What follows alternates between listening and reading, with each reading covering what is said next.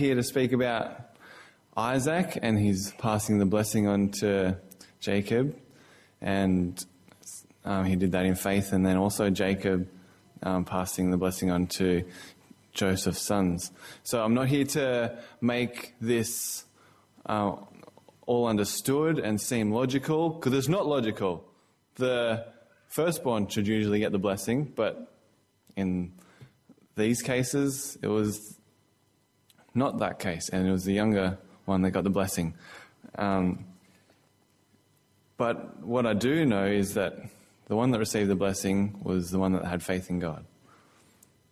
So in Isaac's circumstances, we know the life of Isaac. He had a father, Abraham, full of faith.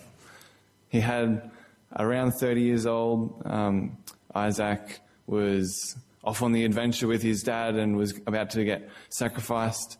And then there was the scapegoat. He knew that his dad lived by faith.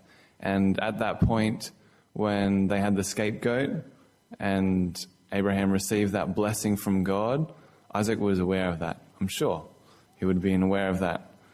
And so Isaac blessed in faith that that was in his lineage. His father had had the blessing that your descendants will be many and you'll um, have this prosperity in the land, and he knew that that was his portion, and he claimed that in faith.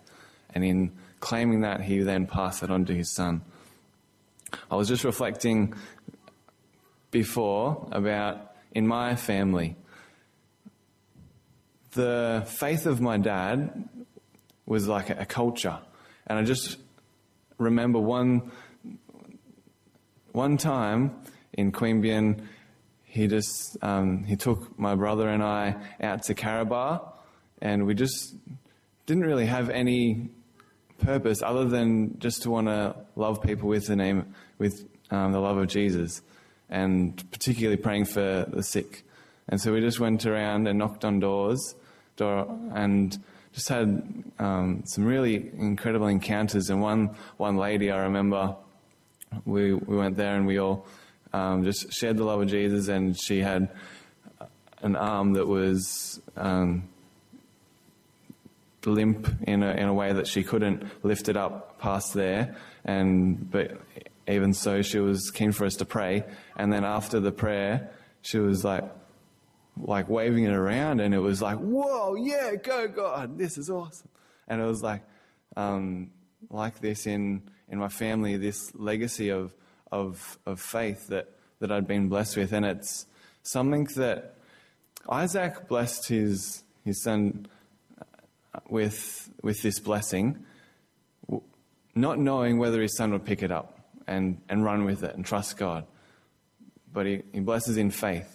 And that's the same with me, this legacy of faith in my family. I have the choice whether I go and run with that and seeing, wow, I know God is working. I know God is real. I know he's alive. And I have the choice to, to walk on in that faith. And for me, that's the relevance of this this today, that that um, the faith of my father has, um, not that it, it's um, just in him, but he his encourage me from um, the faith he's got from God, and, and I, I can walk on in that. And the faith that we all get given, um, like we just see, we see Jesus. Jesus is our, our inspiration, and what he's he's um, led in showing the, the love of God, and what. So through Jesus, we've we've been given the amazing blessing of a life. Um, rich in abundance of provision, health, freedom from sin, and it's a new way of blessing. Um, there was a very ordered way of blessing in the in these accounts that I'm saying Isaac specifically had these words to bless his son. But in, in the New Testament, we see that God blesses, in Matthew five, God blesses those who are poor in spirit, for theirs is the kingdom. And so we can, and that goes on all the blessings. We receive them through faith and through the blood of Jesus in this new covenant, because Jesus came that we may have life and life abundantly. So I was just encouraged by this scripture. This is um, when Jesus has these disciples, and this is kind of like he's, he's giving them the authority, and says in Matthew ten, Jesus is saying, "Go and announce to them that the kingdom of God is here. Heal the sick, raise the dead, cure the leper, lepers, cast out demons. As freely as you have received, freely give." And I just realized that when God blesses us with uh, with a passion, or or maybe we've gone through a situation that is has been difficult, and we've had to learn in faith to get that.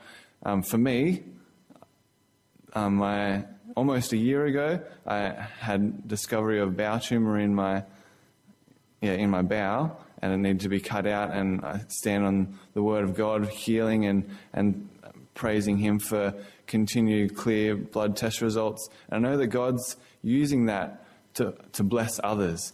So God just doesn't give us blessings to stay within us, but it's to bless others. So Abraham got blessed from God.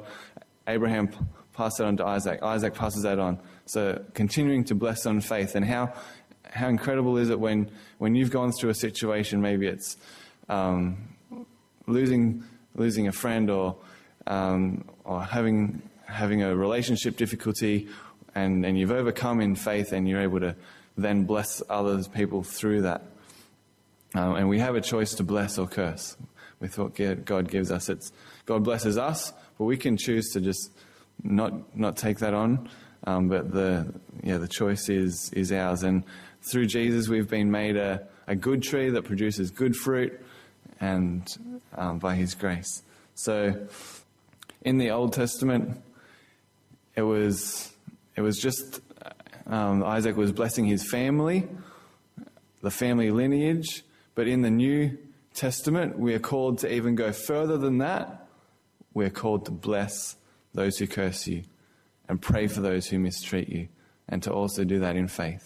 So God has blessed us, and even when we come up against people who um, get on our nerves or frustrate us, or they seem to be our enemies, we can still bless them in faith with the same blessing that God has given us. Amen.